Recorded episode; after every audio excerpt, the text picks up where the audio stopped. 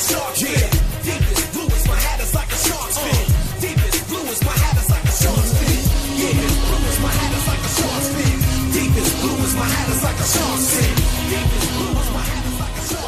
Everybody, good evening. I'm Mike Schopp with Adam Krautwurst. It's the Draft Sharks Invitational Podcast. That's right. We're doing another one, even though the Draft Sharks Invitational is over for this year. Or do we have a recount or something? We're not doing that tonight. We're not uh, digging back into the regular season, right, Adam? This is about Yeah. the playoffs and the playoff challenge. Yeah, I think anyone that competed in, in Georgia maybe gets to gets to kind of recount this this whole thing. But if you didn't play in Georgia, I think you're stuck with what the uh, right. what the what the final result was. That's in the past. Congrats again to Pete Overzet, our winner. Let's focus on the postseason. We'll do that shortly. We'll bring on Austin Martin, who won the FFPC playoff challenge last year. So it'll be really interesting to find out about his strategy and what to look for this year, as a lot of fantasy players are trying to put the puzzle together for their lineup or lineups by Saturday afternoon. Beer of the week, a long running tradition and a popular one on this show, uh, as, we- as we both know, Adam. Uh, what's the choice tonight? That's right. So tonight I'm I'm going kind of from your vein. No beer here. So this is Pittsford Dairy Chocolate Milk, which I know you're familiar with, Mike. I think. I think. And Screwball, which is peanut butter whiskey. You mix that t- together, and that is uh, peanut butter cup.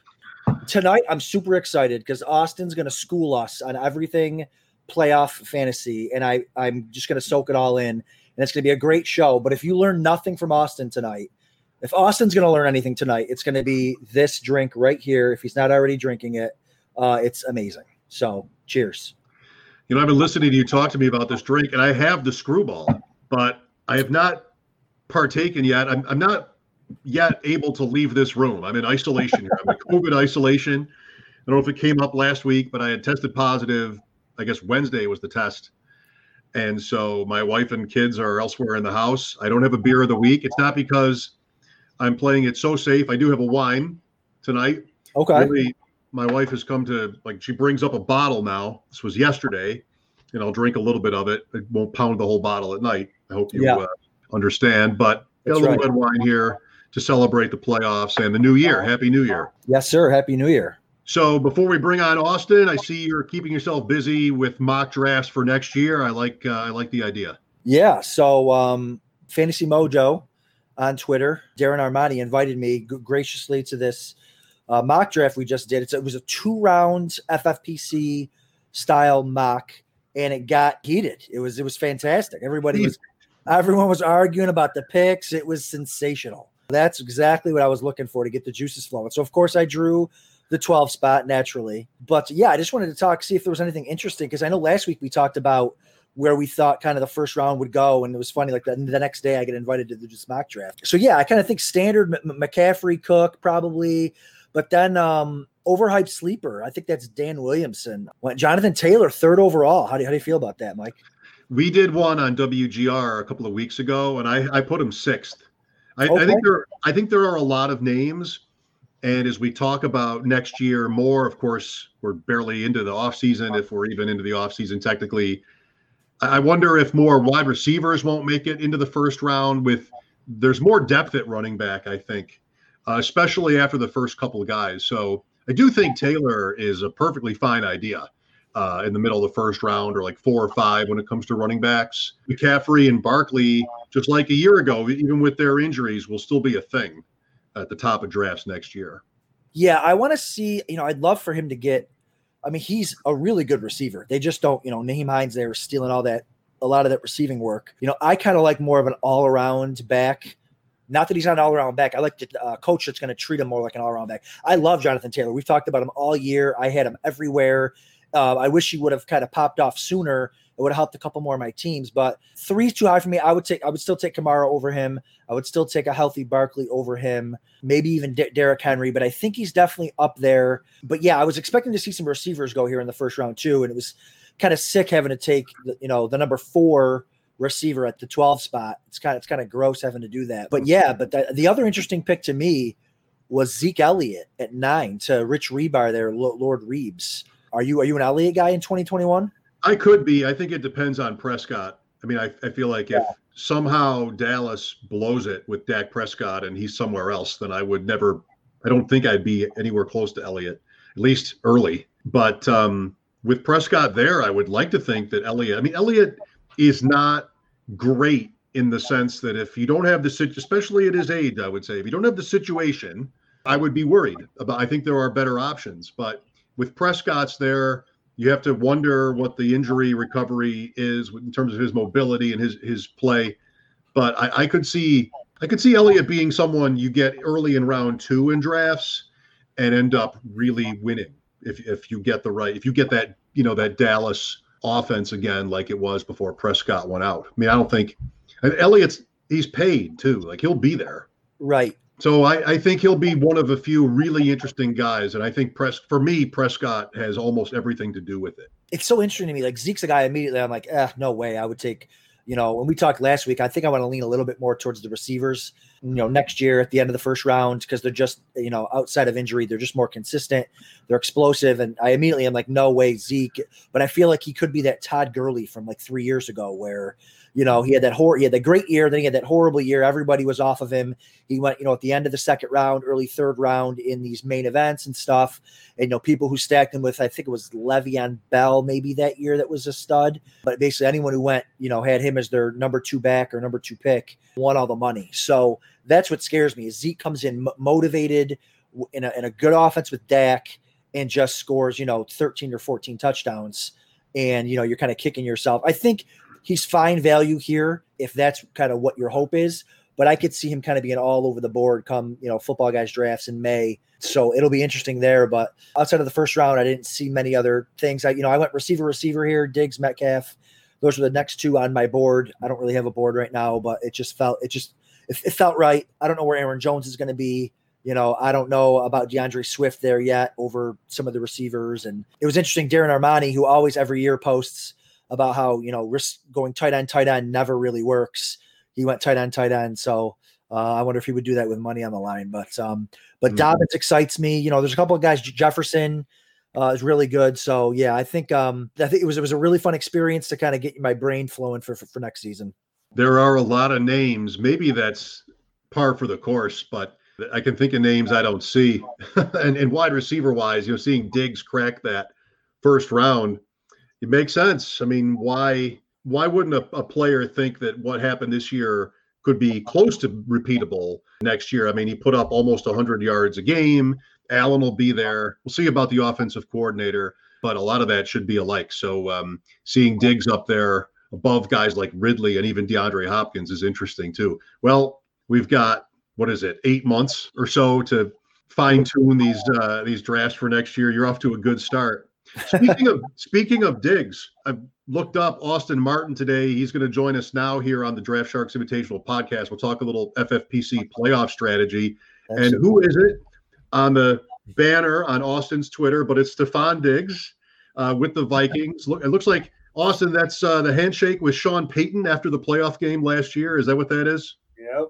Yep, that's what that is. You got that. We we talked on my WGR show today with Aaron Schatz of Football Outsiders, he has a Pro Bowl vote, or not Pro Bowl, All Pro, an MVP vote.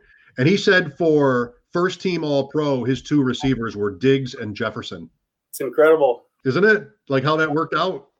That might actually, I don't know if there'll be one too. You got Adams and other guys who had great years, but what uh, that trade, Adam, right? That trade is likely to be remembered for a long time because, as Aaron put it on our show, both teams did great. Yeah, it, it's incredible that yeah, it was a perfect trade for both for, for both teams.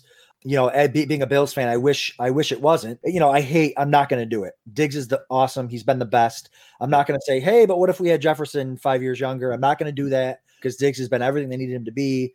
And who knows if Allen would have taken the step that he did without a veteran receiver like Diggs. But yeah, it was such a great trade for both teams, and uh, and uh, Jefferson is an absolute stud. Well, Austin, uh, welcome to our show. Congrats on your win last year.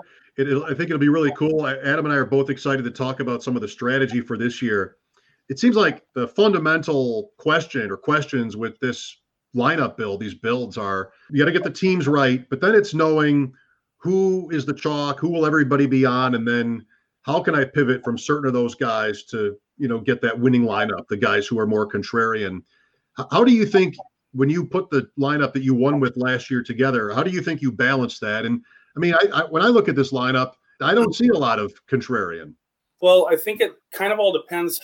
You have to start by looking at how many teams are you building. Okay, so we we built ten teams and we faded Buffalo on nine of them. We we used Hopkins on one team. So we looked at it and we said we're in on Buffalo, but if we're going to have Hopkins on one team, we're going to build that team a little bit different.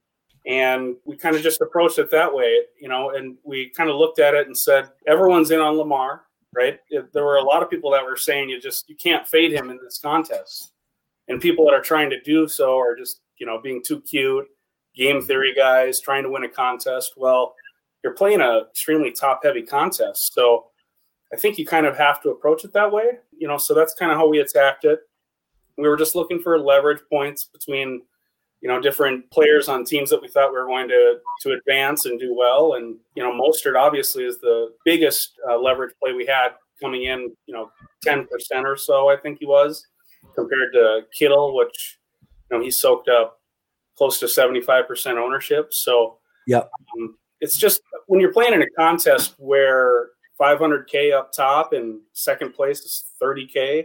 You know, you're not playing to tie or chop with you know 30 or cl- 30 of your closest friends. You're, you're trying to win. So that's how we went after it. man, a couple things from that. Do you remember? So I was horrible in this competition last year, and, and I think talking to you, the main reason was so I faded the Texans and had a lot of Bills because I just thought that everyone would be on the Texans, and I thought if the Bills could get a win, and they probably should have, um, I thought that would give me a leg up. But do you do you remember why you faded the Bills? Was it a a matchup thing, kind of looking? I- Did I say I faded the Bills? No, just you said you had Bills on most of your other teams, or all. Yeah, yeah. Yep. oh, I'm sorry. Just Okay, this one, they were your defense, and Hopkins. the uh, one team you faded them. Okay, gotcha. Yep, yep, yep. Yeah. So- no, we were, yeah, we were we were in on the Bills, and Okay. I was. I mean, I was convinced they were going to win, and I was. I'm fortunate to have had a partner, or still have a partner. Seth wasn't as confident.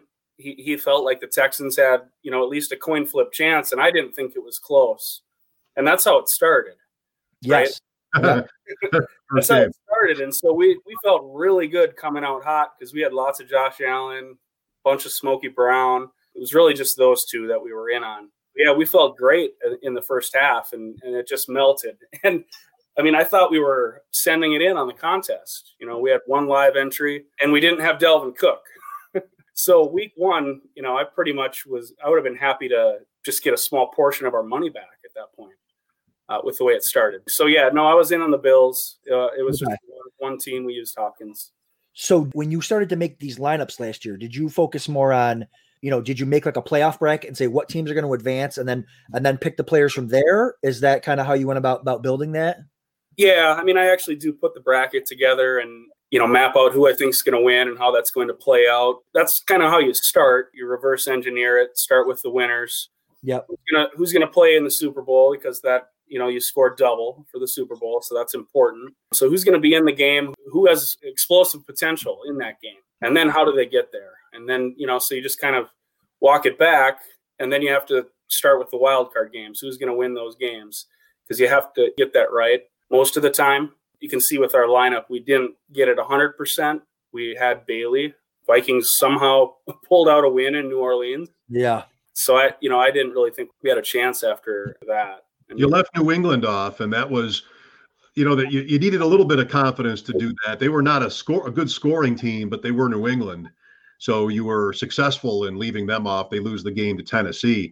Austin Mostert's the key man, right? You know, you, the way that you, if you're a Viking fan, you had the game in in San Francisco where Coleman went down, or that was the next week. Coleman had a good game against Minnesota, and then he got hurt against Coleman Green Bay. touchdowns. I think, I think Coleman came out and scored two touchdowns and then got a little bit dinged up. Yeah, Who knows what happens? I mean, he probably, Mostert probably doesn't score four touchdowns. I'm guessing that uh, Yeah. if Coleman doesn't get dinged up. But, you know, we looked at it and we said if, if San Fran's going to make it to the Super Bowl, if they're going to have success, how are they going to do that? It's because they're going to be having success on the ground.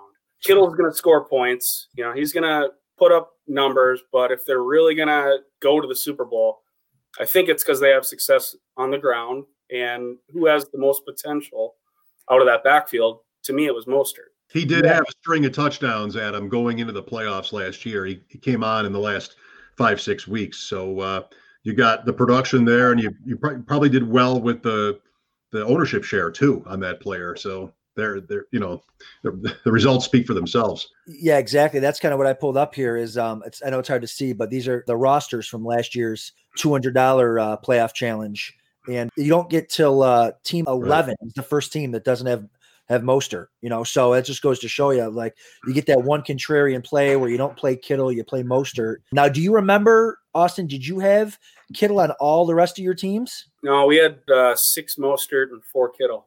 Okay, well, very very nice, very nice. Yeah, so we were pretty aggressive with them. What one more thing? You remember like the Super Bowl going to the Super Bowl? What place you were in? We were in first going in, so that was a long two weeks.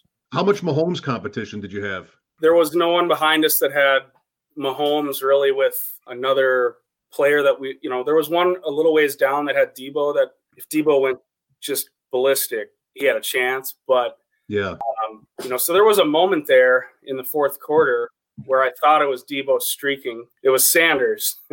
Jimmy G missed him. That had my heart racing for a minute there. I had a Deebo Samuel Super Bowl MVP prop that I for like a half. It looked kind of interesting, but where I won last year was on Mahomes rushing under on the kneel downs. Remember the remember the kneel downs at the end of the Super Bowl when he ran backwards a couple of times.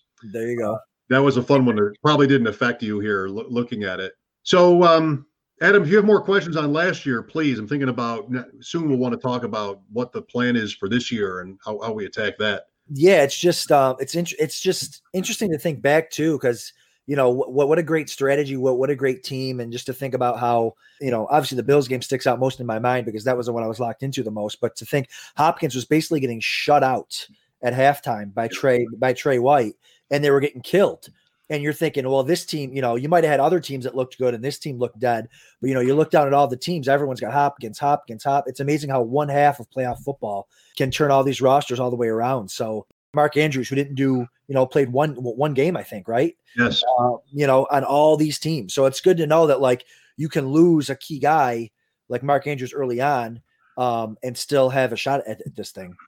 Not Yeah, to he- mention Derrick Henry is on all these teams too. I mean that. Well, he played Sure. three games, but the, you see a lot Yeah. of common names. Austin. I had asked uh, Fantasy Mojo for the optimal roster earlier today because I I had forgotten what that looked like, and Darren Fells and Hollywood Brown were on it. Yeah. Names, names I wasn't expecting to see, but uh, they that at the optimal was about eight points uh, higher than than what we posted. Thought that was interesting. So you don't have to be perfect, but close to it. DK Metcalf was not obvious a a year ago, but he had a big game against the Eagles in their win uh, in the first round. So you see you see some Metcalf, including on on your winning roster too. I wouldn't have got there without my partner Seth on that. We were in 90% on Lockett. This was the one team we put Metcalf and Hopkins on. So Worked out great. When you when you set out to do your lineups, what's the order for you? You talked about trying to predict the brackets and doing that backwards. When you go to put your lineups together, do you do it? Do you do a certain position order when you do that, or does it work a different way? I mean, we ended up with three running backs, three receivers, one tight end. So we didn't, you know, we had different combinations. And I know that a lot of people were excited to jam three tight ends in last year with Kittle, Kelce, and, Andrews. and Andrews. Um, you know, but this is a three week, four week deal. This is not a 16 week season that we're planning out and trying to put in unique combinations like that. So, no, I don't, I didn't really think like I need to have four receivers, need to have four running backs. Now, obviously, this year they've added two two additional flex spots. So I think now it, it's just going to open everything up. It's it's going to be harder to win. You know, a higher score is going to take this thing down. Obviously, you have more positions, but just relative to the field, I think you I think you have to be more right. I don't know if that makes sense. Yeah, more choices. Ultimately, more choices. So, kind of going this year, um, I guess that kind of transitions. Are you approaching your kind of your strategy any any differently as far as uh, obviously you're gonna, like you said, you're gonna start up front, wor- work your way backwards as far as the Super Bowl and all that stuff. But then you get to now you have you have much more decisions to make as far as players from from each team now, right? So, is that going to change it all for you? Like, how do you think that that's going to work? I had a really good idea like a week ago when I started building teams, making some assumptions and You know, then week 17 happens, and um, you know, so things have changed with with Evans. There's a little bit of risk with Kamara, maybe. Ravens got in now, so I think a little bit has changed. I've got to settle in on things a little bit more, but you know, we're putting some teams in this contest. I haven't decided how many just yet, but you know, similar process. I just think with the additional two flex spots, you can't approach this contest trying to like cover all your bases. You have to take some stands, especially with the extra flex spots. So that's I think the biggest takeaway once I started building teams. It's like you can't try and box this thing up and, and just get a couple things right and think you're going to ship it. You you know you're going to have to take some stands. I think that's what I've kind of figured out. Just spending a little bit of time starting to build teams so far. You also this year have less time on Saturday. I don't know if you're a right down to the last minute player or you want to get it done by Friday night or something so you don't overthink it. But your time, noon kickoff on Saturday, that's all you get as opposed to like a 3:30. Yeah, I think we, I think we had all our teams built except for the last two until Saturday morning, but that proved to be pretty important because it was the tenth one that took it. Yeah, that's, that's right. Well, we'll look for you this year, right, Adam? We're gonna have to. Austin's got a he's got a target on his back. That, that's right. I wonder if he can pull an Abib. Can, can we make it a thing now? The Abib. Man, uh, that's, that's something. Back to back. That's that. That's incredible. I've seen him making the making the rounds on all the late night talk shows here uh, on, on, on Twitter, talking to everybody about about his back to back. That was such an incredible thing. You know, that'd be great for you to be able to do that. But uh, yeah, like you said, it's going to be a lot more difficult this year.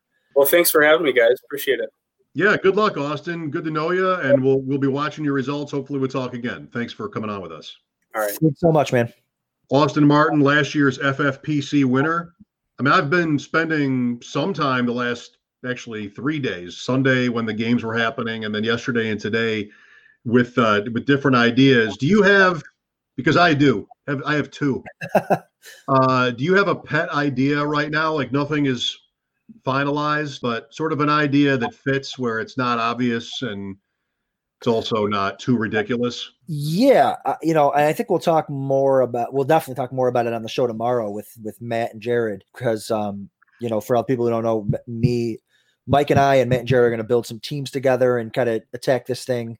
And um, you know, to me, I think you know, talking to talking to Austin and talking to the year before uh, the winner there and a couple other people, you know, my kind of pet project thing is I I really think that when you've got multiple teams, I think fading at least one team, but having a having a plan you know, going into it, kind of like D- DFS, right, where you're gonna attack it from a large portfolio perspective, you know.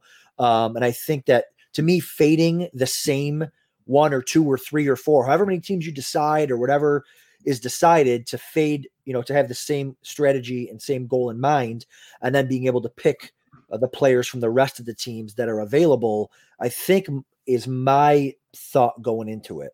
So you wouldn't vary that too much. If you had a, a group of teams like Austin did, if you had 10, you think you would fade the same two teams on all 10?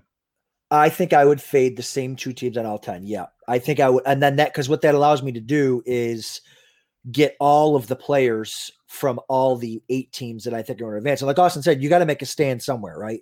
So do you make a stand on certain players? Do you make a stand on, hey, I'm going to fade Travis Kelce. That's my stand.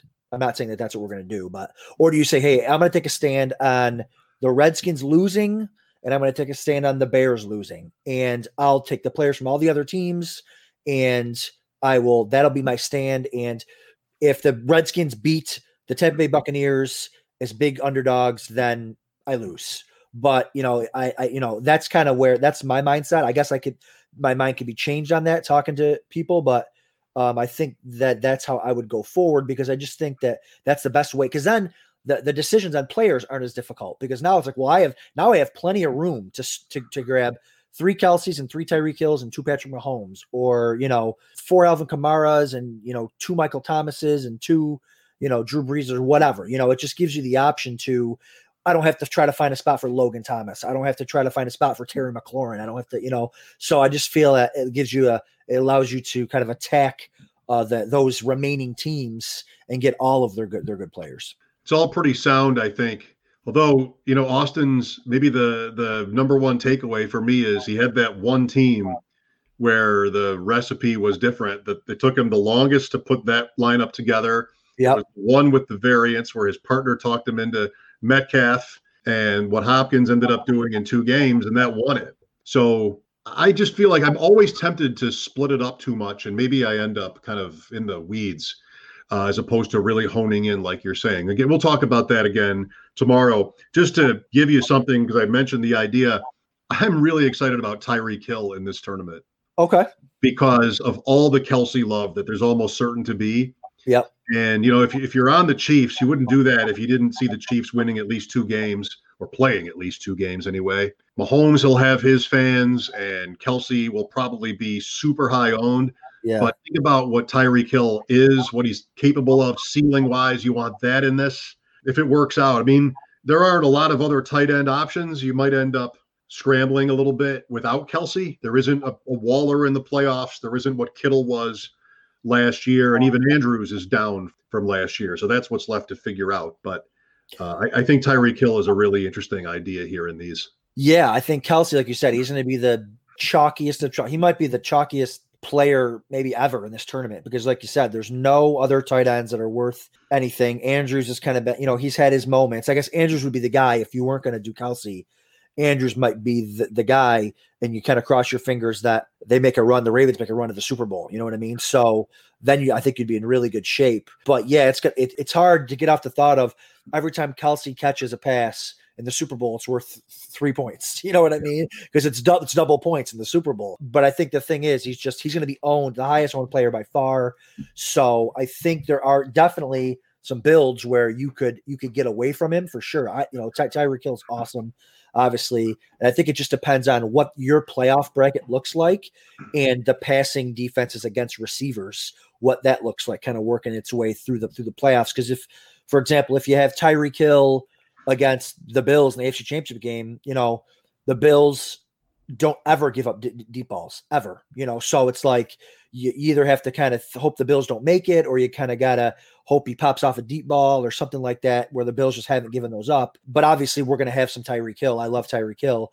You can't not not have him. But I think that's the interesting part is kind of working through your bracket and then working through the matchups to see kind of how those match up with the guys that you that you really like. Again, we'll really bang this out tomorrow night. My second favorite tight end idea is Gronkowski. Uh, Ooh, yeah. especially if no Evans uh, at the beginning.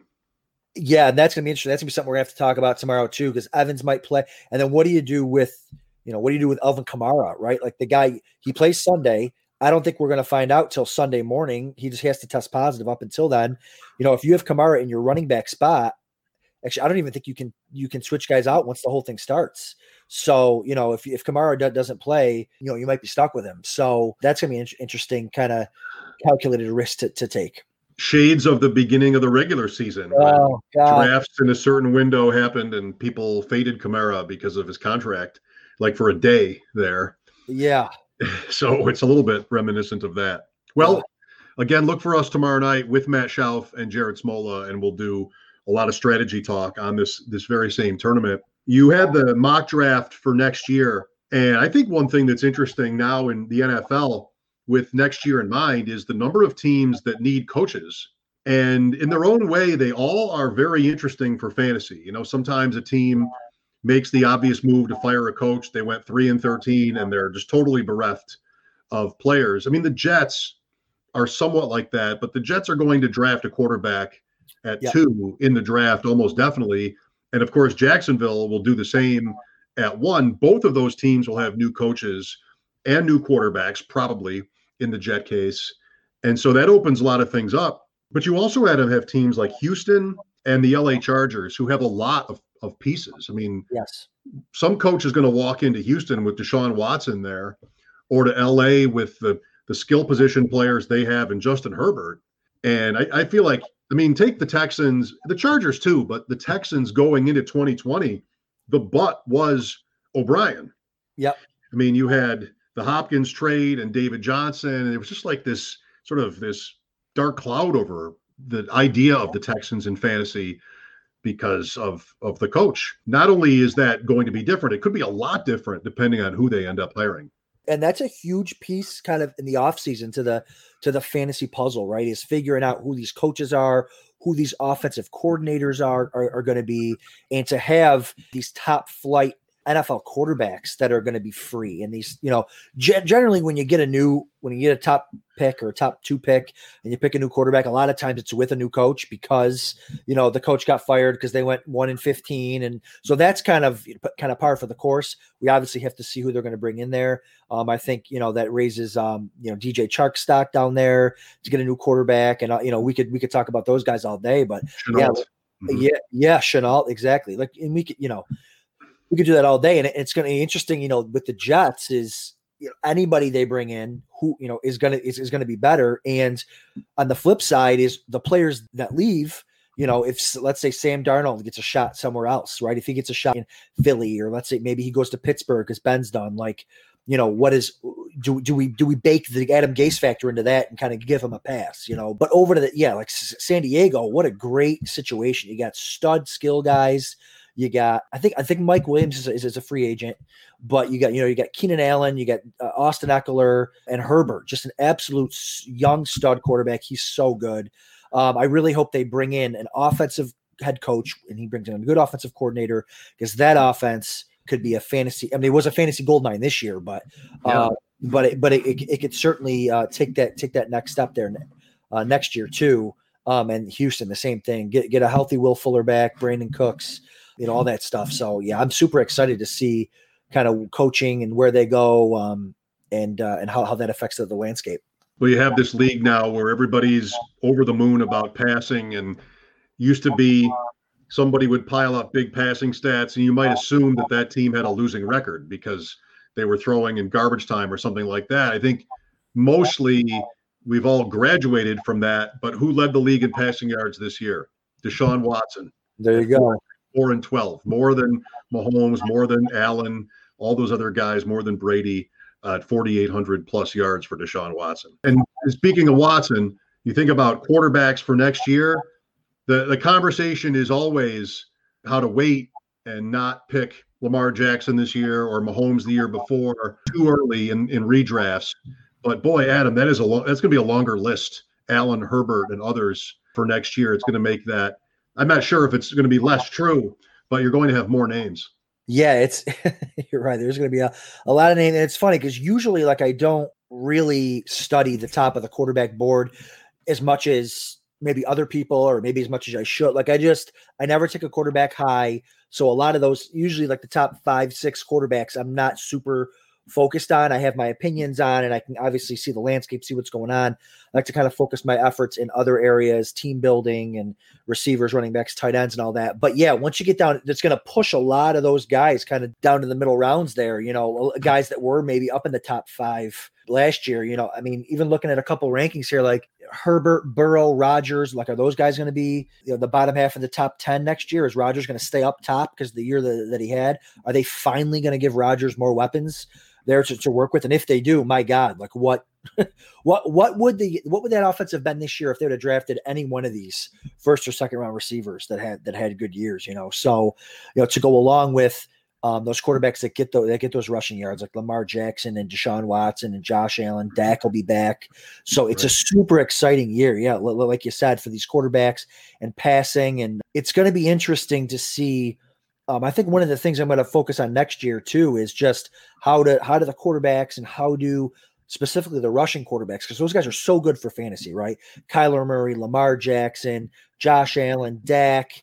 You know th- those guys are so good for fantasy, but what does it do to their running backs, right? Because I see a lot of the, the the J.K. Dobbins hype and a lot of the you know well you see what happened to the to the Cardinals backfield this year. It just was it was it was meh, right? You know so In Buffalo, and Buffalo, yeah. I mean, you know, you got Josh Allen's never, ever, ever ch- checks down, which I love. I love as, as for, for my quarterback. I want him to sling it. But what does it do to the running backs there? So yeah, I think quarterback is going to be fun next year to, to draft. I think you can probably pull a name out of a hat and be just fine. Um, but it's going to be, you know, schedule, who do you want to stack them with, you know, all all that all that type stuff. You know, what quarterback's going to take that next step because there's always that guy that gets taken 10, 11, 12 or guys like Justin Herbert who come out of nowhere that finish in the top five, top six, and really, um, really move your team uh, to the next level. Right. You mentioned a couple of guys that I didn't think of for this point. I know there's a lot of names. Burrow is one of them. Burrow, one of the quarterback, one of the few quarterbacks in the league who was really productive that got hurt. I mean, most of these guys you're looking at for this year played in every game, or if not every game, like Mahomes and Roethlisberger, they sat the last week. Jackson missed one game with COVID. Cam Newton missed only one game, also with COVID. You mentioned Murray. He's hurt in the end. He played in every game. And Prescott, of course, he was injured, and he's somebody who belongs. But we've probably rattled off almost half the quarterbacks in the league without Sure. mentioning Russell Wilson. And, Yeah. and that's really like that's kind of the point. There's lots of ways to make it, but you have a lot of options there next year. And if you if you're in a 12 team redraft next year and you pick your quarterback last, who is it? It's one of these guys that we've been That's talking about. Like so, it And- might even be really more more than ever. You want to wait. Yeah, and that's why I'm loving these two quarterback leagues, right? These super flex leagues, because the quarterback position is the most important position in sports, I think. And to have you know a fantasy where you're just like writing them off, like yeah, they're all good, whatever, who cares? Like I, I hate that. Like I love quarterbacks, I love watching them play, I love all that stuff. I love rooting for them. So to get these super flex leagues where you got to take them a little higher, you got to take a couple more of them. That's fun to me. It's fun to me to kind of dive into the quarterback position and really try to really really try to get that right. Well, as we wrap up tonight and then look forward to tomorrow talking more about the FFPC playoff challenge, do you have a maybe you haven't gotten this far, I don't know, but do you have a favorite quarterback idea for if you had one lineup for this? Do you know where you where you might want to end up? Is that a loaded question, Mike? I mean, I think you already know where I'm going with You this. have to be on Allen. I mean, I know you're a fan. This is our first year together. I know you're a fan, but I didn't know you build your you built your teams. And it's a nice coincidence if your your team is as good as that one. And that's it. It's been such a nice coincidence. Normally, I'm the guy that hedges my heart, right? Like I'm the guy who who bets against the Bills in the playoffs because hey, if they lose, at least I make some money on it. But this year, I'm like, so Josh Allen's my, you know, I think he's he's good. He's not just a a, a heart pick. I think I like him. I like his matchups. I like his ability to kind of go further. But uh, outside of Josh Allen, I really like Tom Tom Brady again. You know, I think he's got I think he's got a nice matchup there with Washington. Washington's got a tough defense and they got a tough D line. But if they can protect him, I think he can. I think he can light up Washington. I think he can get in a shootout in the next round. Would that be New Orleans? Is that who that would be, or would that? Depends. It would be Green Bay Green Bay. there's an upset at two or three. If the Okay. Seahawks or the Saints lose, then it would be someone else. But otherwise, it'd be one versus five in Tampa and Green Bay.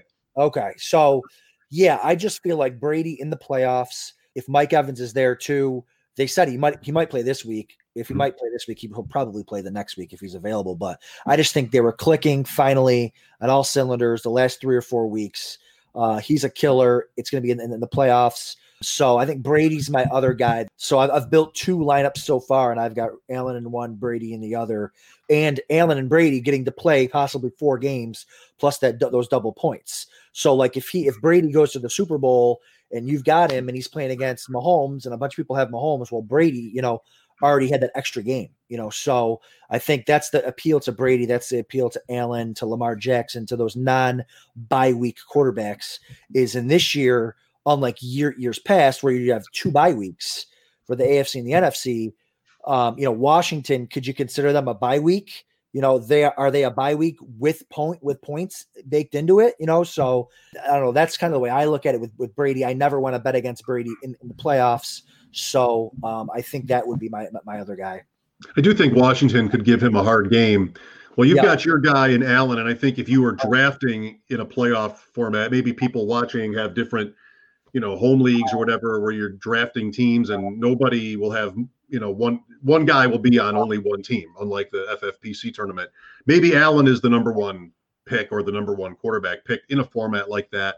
Yeah. You know, I'm, I'm a Lamar Jackson fan, and I know last year maybe scarred people in this tournament with Jackson. I mean, like Austin talked about how there was a feeling that you just had to have him. And he did have a monster stat game in that loss to Tennessee, but of course it was only one game. I think this year he he is interesting again though. They are favored in Tennessee. Tennessee is giving up a zillion points, Yes. and he did rush for a thousand yards. Marquise Brown has been rolling the Yep. last six touchdowns in six games, two on on Sunday. I mean, I think Brown is even is even playable, but you're probably going to want to do somebody there. And the way the lineups get built, you know, you don't want your quarterback to be sort of a, a throwaway. I don't know. I mean, there'll be there'll be teams, plenty of teams with Jackson on it. I think it makes sense, and I think also that uh, Brown makes sense. Yeah, hundred percent. I love, and I think there could be some roster, you know, because then you can go maybe a Lamar Jackson, Stefon Diggs, if you you know if you want to get off Allen or a Lamar Jackson, Diggs, and Chris Godwin. You know what I mean? There's just so many with all the flexes, and you can certainly find a great lineup. I've been finding myself more on Dobbins be, only because I haven't gotten to Lamar yet. Um, but I but I'll get there, you know, and and those lineups, I'm gonna I'm gonna feel comfortable about those too and excited because, like you said, they're gonna even if they lose to Tennessee, which I don't think they're gonna, I think they're gonna beat Tennessee. He's gonna put up a big game, I think, and then if everything holds to form, he gets Kansas City, I think, right? Where where he that's going to be a shootout probably. So, yeah, you never want to bet against a guy who can run for 200 yards at the quarterback position. And and that's certainly an exciting uh exciting spot there to to to find a lineup where you can get Lamar Jackson in there with with again with that extra game plus the double points in the, in the, in the Super Bowl. Can you see them? The question ultimately may be can you see them getting to the Super Bowl, which would be probably three road wins Tennessee, Kansas City, Buffalo, something like that. I mean, yeah. that is a big hill for a team that has not won a playoff game yet uh, in these two years. But they are favored. I think the numbers are interesting there that they're favored like they are at Tennessee. Tennessee's good, beat them last year, beat them this year, but they're still a home dog to uh, the Ravens. Home field advantage not big this year in the league, but uh, still sure. something that they're favored there. Well, again, we have tomorrow night to break more of this down, That's and I look forward to that with uh, with Matt and Jared. Uh, thanks, Adam. Thanks to Austin Martin again for being with us and everybody watching. Happy New Year. Good luck with your lineups, and uh, we'll meet back here tomorrow and talk about them some more. See you guys.